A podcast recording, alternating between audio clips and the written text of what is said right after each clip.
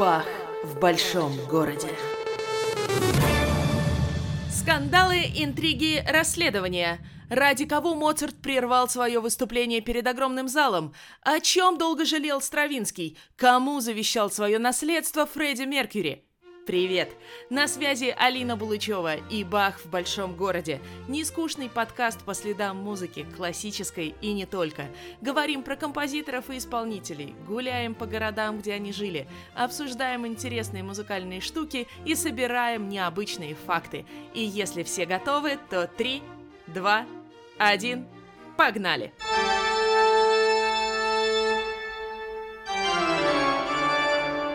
Самый простой способ найти тему для нового выпуска – посмотреть в календарь. Естественно, я так и сделала. Сегодня 8 августа, и в этот день, в 1923 году, 14-летний Бенни Гудман сделал первый шаг к титулу короля свинга. Он устроился кларнетистом на пароход, который плавал по озеру Мичиган. В 1961-м родился Эдж, гитарист, клавишник и бэк-вокалист группы U2. И можно было бы обсудить сегодня свинг и рок, но еще сегодня день памяти немецкого композитора Карла Генриха Грауна, современника Баха, написавшего 28 опер, и Николая Мясковского, одного из крупнейших симфонистов начала 20 века. 27 его симфоний регулярно звучат в исполнении ведущих оркестров мира. В общем, выбор огромный. Но нашелся еще один повод, который заставляет мое сердечко биться чаще. 8 августа – Международный день кошек. И я подумала, почему бы не рассказать о том, как эти пушистые создания наследили в мировой музыкальной культуре. Начнем с Древнего Египта. Там котики всегда были священными животными. Богиня охоты и войны Нейт периодически принимала облик кошки, а ее сын, Буксон Цера, превращался в великого Мау, рыжего кота, поразившего хаос в виде змея Апопа. Кстати, я только сейчас поняла, когда мой рыжий кот в 3 часа ночи начинает скакать по квартире, задрав свою Апопу и орать «Мау», в него явно вселяется древнеегипетское божество. Еще всем известна богиня плодородия Баст, которая изображалась в виде кошки или женщины с головой кошки, а иногда, если ее разозлить, могла и львицей стать.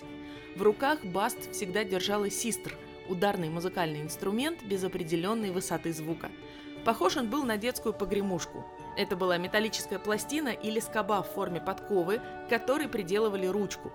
Через отверстие по бокам этой подковы пропускали металлические стержни, на концах которых были крючки. И на эти крючки подвешивались монетки, маленькие металлические тарелочки или колокольчики.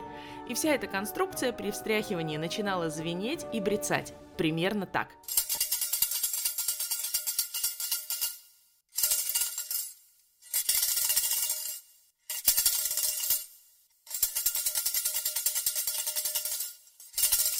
Существовал популярный фестиваль, посвященный богине Баст, на котором люди сплавлялись на лодках, играли на систрах и флейтах, хлопали в ладоши и пели. Античный историк Геродот писал: «Когда они подъезжают к какому-нибудь городу, то пристают к берегу и делают вот что. Одни женщины продолжают трещать в трещотке, другие же вызывают женщин этого города и издеваются над ними, третьи пляшут, четвертые стоят и задирают свои одежды. Это они делают в каждом приречном городе. Наконец, по прибытии в Бубастис они справляют праздник с пышными жертвоприношениями. На этом празднике выпивают виноградного вина больше, чем за весь остальной год. Собирается же здесь, по словам местных жителей, до 700 тысяч людей обоего пола, кроме детей». Руины древнего города Бубастис расположены на плоской вершине холма Тель-Баста. Холм этот находится к юго-востоку от города Эс-Заказик. Именно оттуда можно взять экскурсию. В Бубастисе находился древний храм Бастет, а еще археологи обнаружили десятки тысяч забальзамированных кошек. Когда-то Бубастис даже был столицей Египта. А если вам хочется посмотреть на предметы, найденные при раскопках Бубастиса, но в Египет ехать лень, можете просто сходить в Пушкинский музей. Там есть 2 статуэтки из храма Баст. А теперь делаем огромный скачок во времени и переносимся из Древнего Египта прямиком в 17 век. В 1600 году в музыкальной культуре произошло 2 события. Во-первых, 6 октября в Палаццо Питти во Флоренции состоялось бракосочетание Генриха IV с Марией Медичи, и по этому случаю композитором Якопо Пери и поэтом Оттавио Ринучини была написана драма на музыке «Эвридика», которая стала первой дошедшей до нас оперой. Справедливости ради нужно сказать, что 2 годами ранее эти же авторы написали драму на музыке «Дафна», но она, к сожалению, не сохранилась. А во-вторых, 1600 год в музыке считается началом эпохи барокко, которая продлилась 150 лет до смерти Баха в 1750. Вообще, для музыки эпохи барокко характерна вычурность и большое количество украшений. Считалось, что чем причудливее мелодия, тем она красивее. Иногда, конечно, случались и перегибы. Композиторы уделяли так много внимания украшениям, что за ними терялась основная мелодия и суть музыкального произведения. Одним из самых популярных музыкальных инструментов эпохи барокко был клавесин. Его отрывистый и блестящий звук сейчас ассоциируется у нас с придворными балами. А еще композиторы того времени очень любили сочинять для скрипки. Например, был такой чешско-австрийский композитор Генрих Игнац Франц фон Бибер. Здесь внимательно, товарищи. С Джастином Бибером ни в коем случае не путаем. Так вот, тот самый Бибер из эпохи барокко считался одним из виртуознейших скрипачей своего времени и сочинял, конечно, скрипичные сонаты. Мне очень нравится его соната «Баталия». Она написана с изрядной долей юмора, но о ней мы обязательно поговорим в одном из следующих выпусков. А сейчас хочу рассказать про сочинение 1669 года, которое называется «Соната репрезентатива». Здесь Бибер решил по максимуму использовать изобразительные возможности скрипки, и каждую из частей этого сочинения представил как образ какого-то персонажа. Мы можем здесь услышать музыкальные портреты кукушки, лягушки, курицы и петуха, мушкетеров, идущих маршем, ну и мы же о котиках сегодня говорим, кошка там тоже есть, вот она.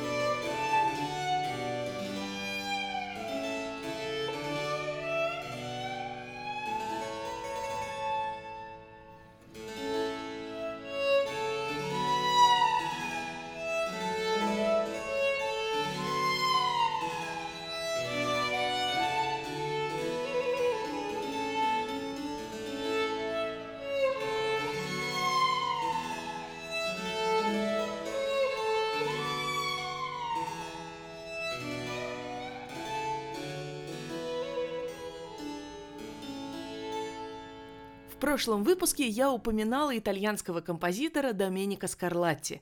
Он родился в Неаполе 26 октября 1685 года. Его отец, Алессандро Скарлатти, считается основателем неаполитанской оперной школы. А Скарлатти-младший был клавесинистом-виртуозом и как-то раз даже соревновался с Георгом Фридрихом Генделем в игре на клавесине и органе. И в клавесинном туре Скарлатти был признан лучшим, а вот в органном состязании победил все-таки Гендель. Большую часть своей жизни Скарлатти провел в Испании и Португалии. Он жил в Лиссабоне, в Севилье, а последние 25 лет в Мадриде. Здесь он написал более 500 сонат для клавира, и именно эти сонаты имеют сейчас наибольшую известность.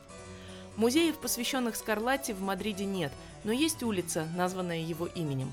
Ну и еще, если вы отправитесь на площадь Испании и пройдете от нее буквально несколько домов по улице Леганитас, то на доме номер 35 увидите памятную табличку, которая сообщает: «Здесь жил композитор Доменико Скарлатти, и здесь он умер 23 июля 1757 года». Но вернемся к котикам. Есть легенда, что у Скарлатти была любимая кошка по кличке Пульчинелла. Хотя Пульчинелла – это мужской персонаж итальянской комедии «Дель-Арте». Может, это все-таки был кот? Но да ладно.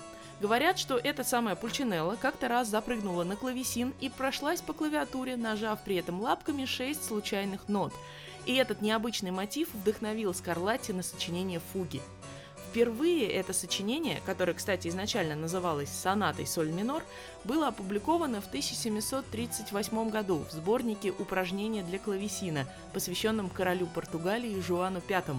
А вот известное сейчас название «Кошачья фуга» появилось только в XIX веке. Предлагаю оценить, как же в буквальном смысле наследили здесь котики.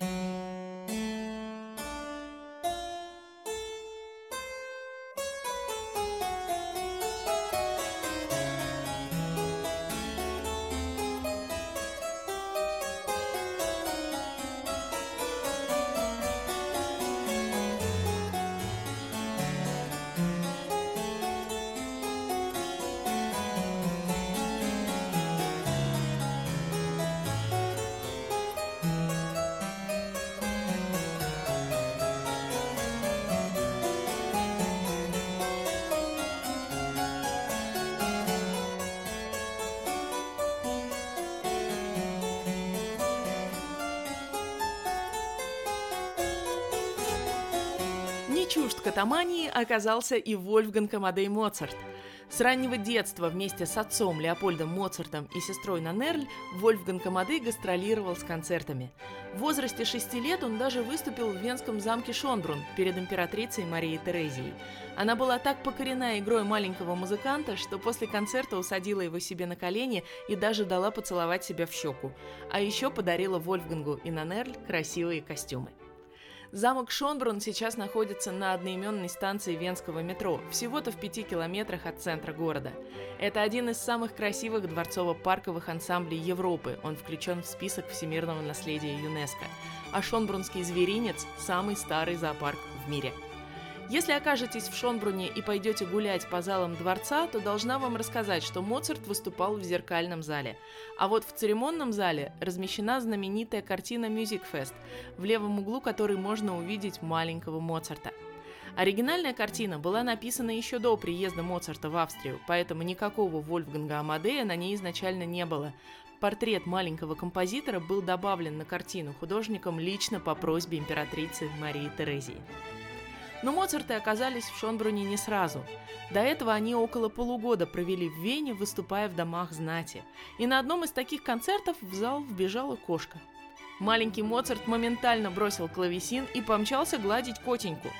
Когда отец попытался вернуть сына за инструмент, концерт же шел все-таки, Вольфганг сказал: «Папа, ну как ты не понимаешь? Клавесин же никуда не денется, а вот кошка сейчас уйдет». Устами младенца, как говорится. А если говорить о кошачьих мотивах в музыке Моцарта, то не так давно, всего-то в 1996 году, был открыт Зингшпиль «Философский камень» или... Нет, не Гарри Поттер, а «Зачарованный остров». Зингшпиль – это немецкая комическая опера с разговорными диалогами. Так вот, у Зингшпиля «Философский камень» оказалось целых 5 авторов, в том числе и Моцарт, который написал для этой оперы пару номеров. Например, комический дуэт «Ну, дорогая жёнушка». Муж по имени Лубана не может добиться от своей жены Лубанары ни одного внятного слова. Он ей: «Дорогая, пойдем со мной, пойдем домой». Она ему: «Мяу-мяу». Он: «Ты о чем? Что случилось?» Она: «Мяу-мяу». Дальше он начинает раздражаться, ничего не понимает, но в результате до него доходит, что жена просто оказалась под властью заклятия, и кроме «мяу» ни одного слова, как бы ни хотела, сказать не может. Спойлеры закончены, можно слушать.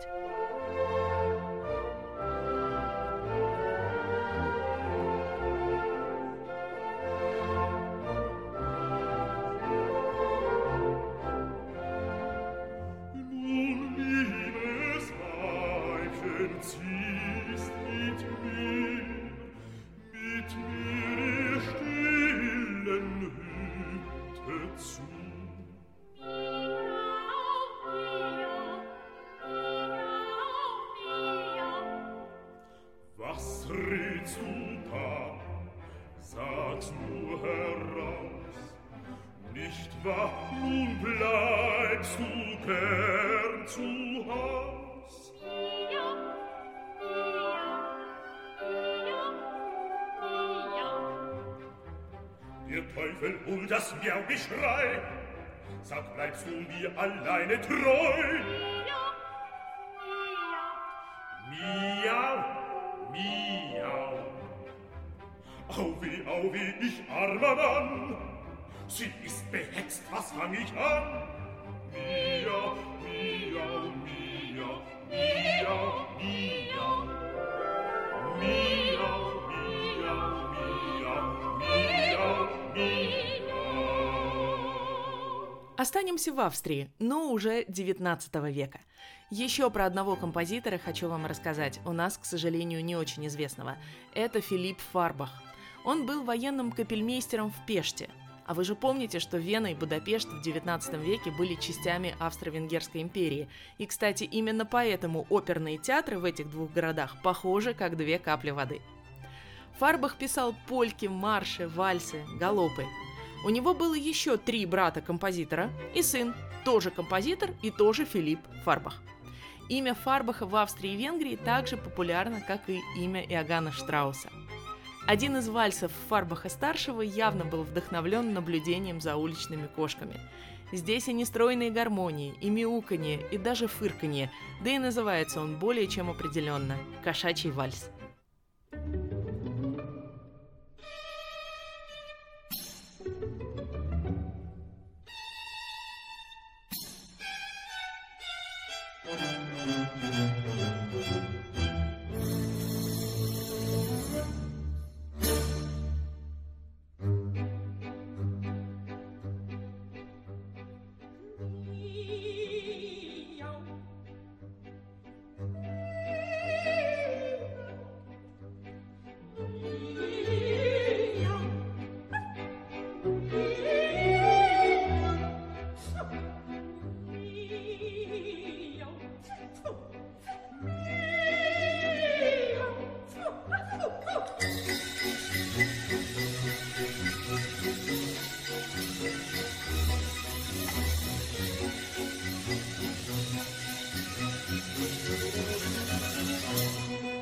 Согласитесь, этот вальс был немного похож на дуэт котов, авторство которого приписывается итальянскому композитору Джоаккино Россини. Но на самом деле дуэт котов – это всего лишь компиляция музыкальных тем нескольких композиторов. К «Кошачьей каватине» датского композитора Кристофа Вейса добавлены 2 фрагмента из оперы «Отелло» того самого Джоаккино Россини. Впервые в таком виде произведение было опубликовано в 1825 году под псевдонимом, и мы можем только догадываться, кто же из британских композиторов под ним скрывался. С тех пор уже почти 200 лет этот дуэт постоянно исполняется в виде музыкальной шутки. Самые известные его исполнения – это Виктория де Лос-Анхелес и Элизабет Шварцкопф, Эдита Груберова и Веселина Касарова, а Монсеррат Кабалье вообще пела этот дуэт в 2 вариантах – с актрисой Кончей Веласко и со своей дочерью Монсеррат Марти.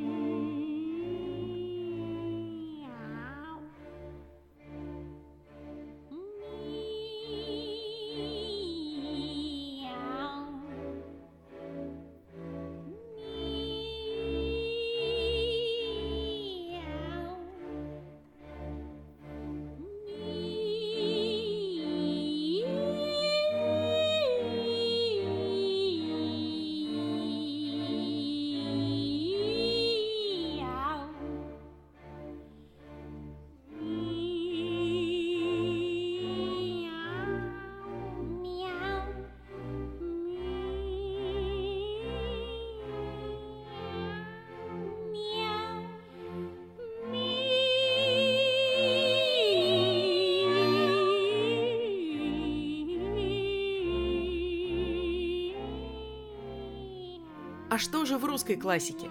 Неужели русские композиторы не любили котиков? Да любили, конечно.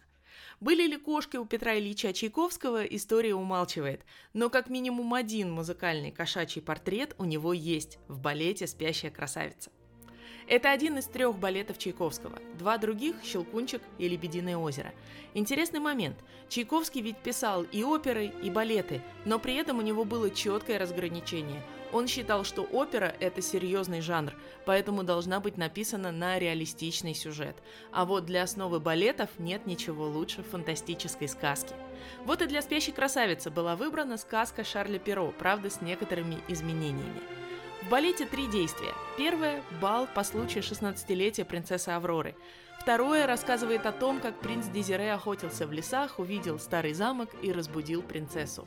Ну а в 3-м действии, когда заклятие злой феи Караба спало и принцесса Аврора проснулась, в замке снова проводится бал. На этот раз в честь свадьбы Авроры и Дезире. Поздравить их приходит множество гостей, в том числе кот и белая кошечка.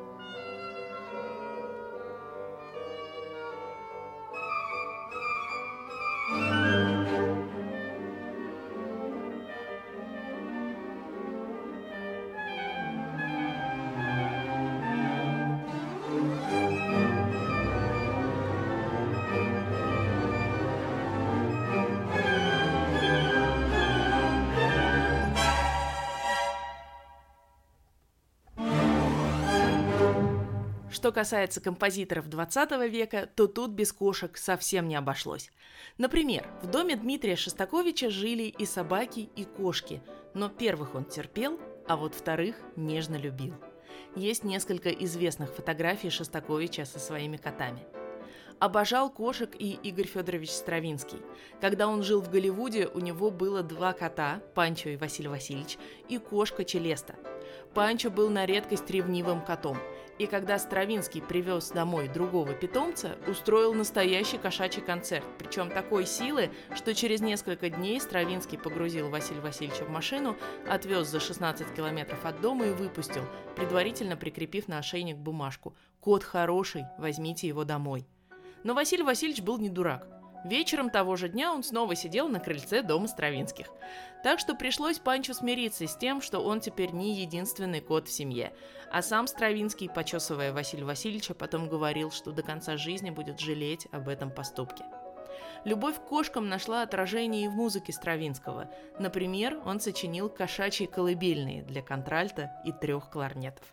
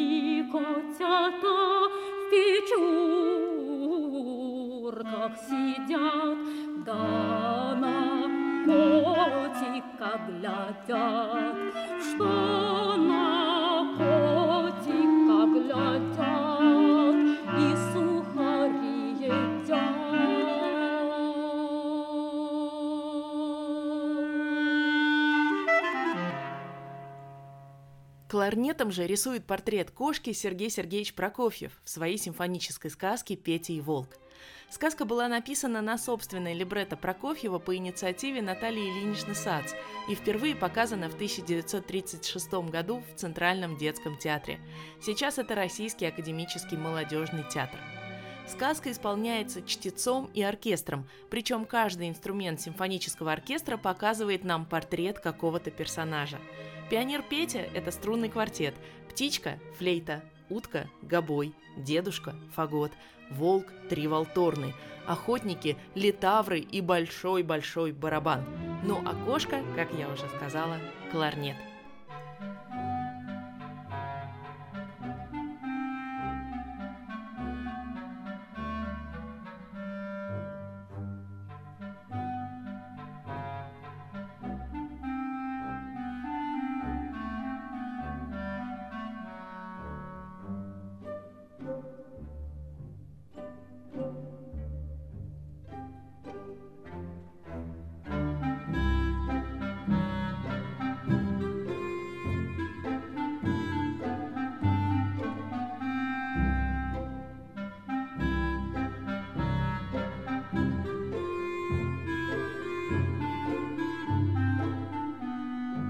Еще один советский и российский композитор, в музыке которого есть много кошачьего, Сергей Михайлович Слонимский.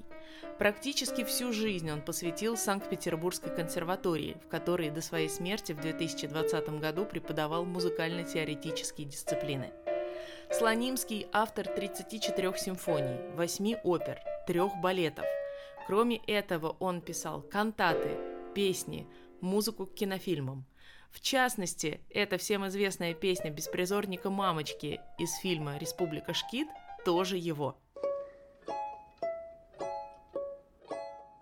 У кошки 4 ноги, позади у нее длинный хвост, но трогать ее не моги, за ее малый рост, но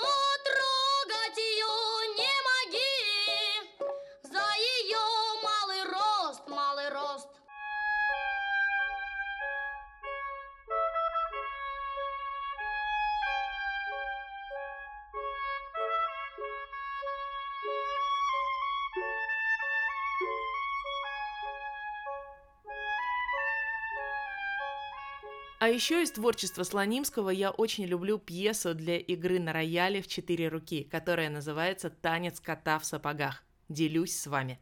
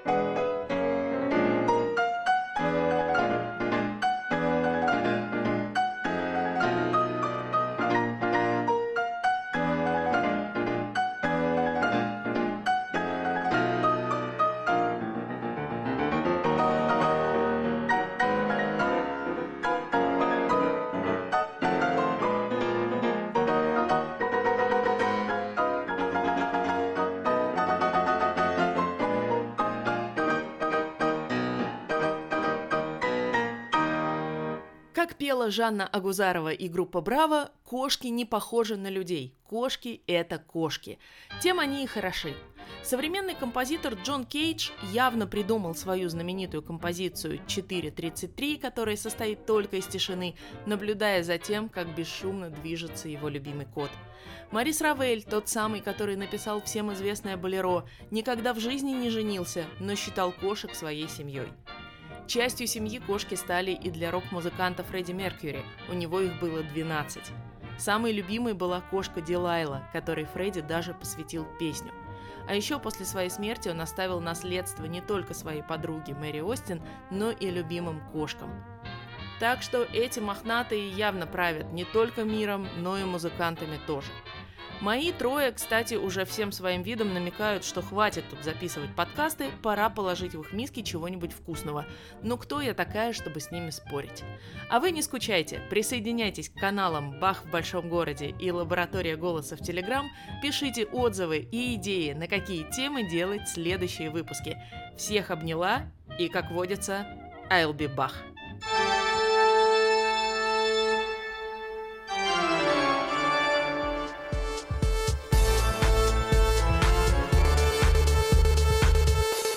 Бах в большом городе.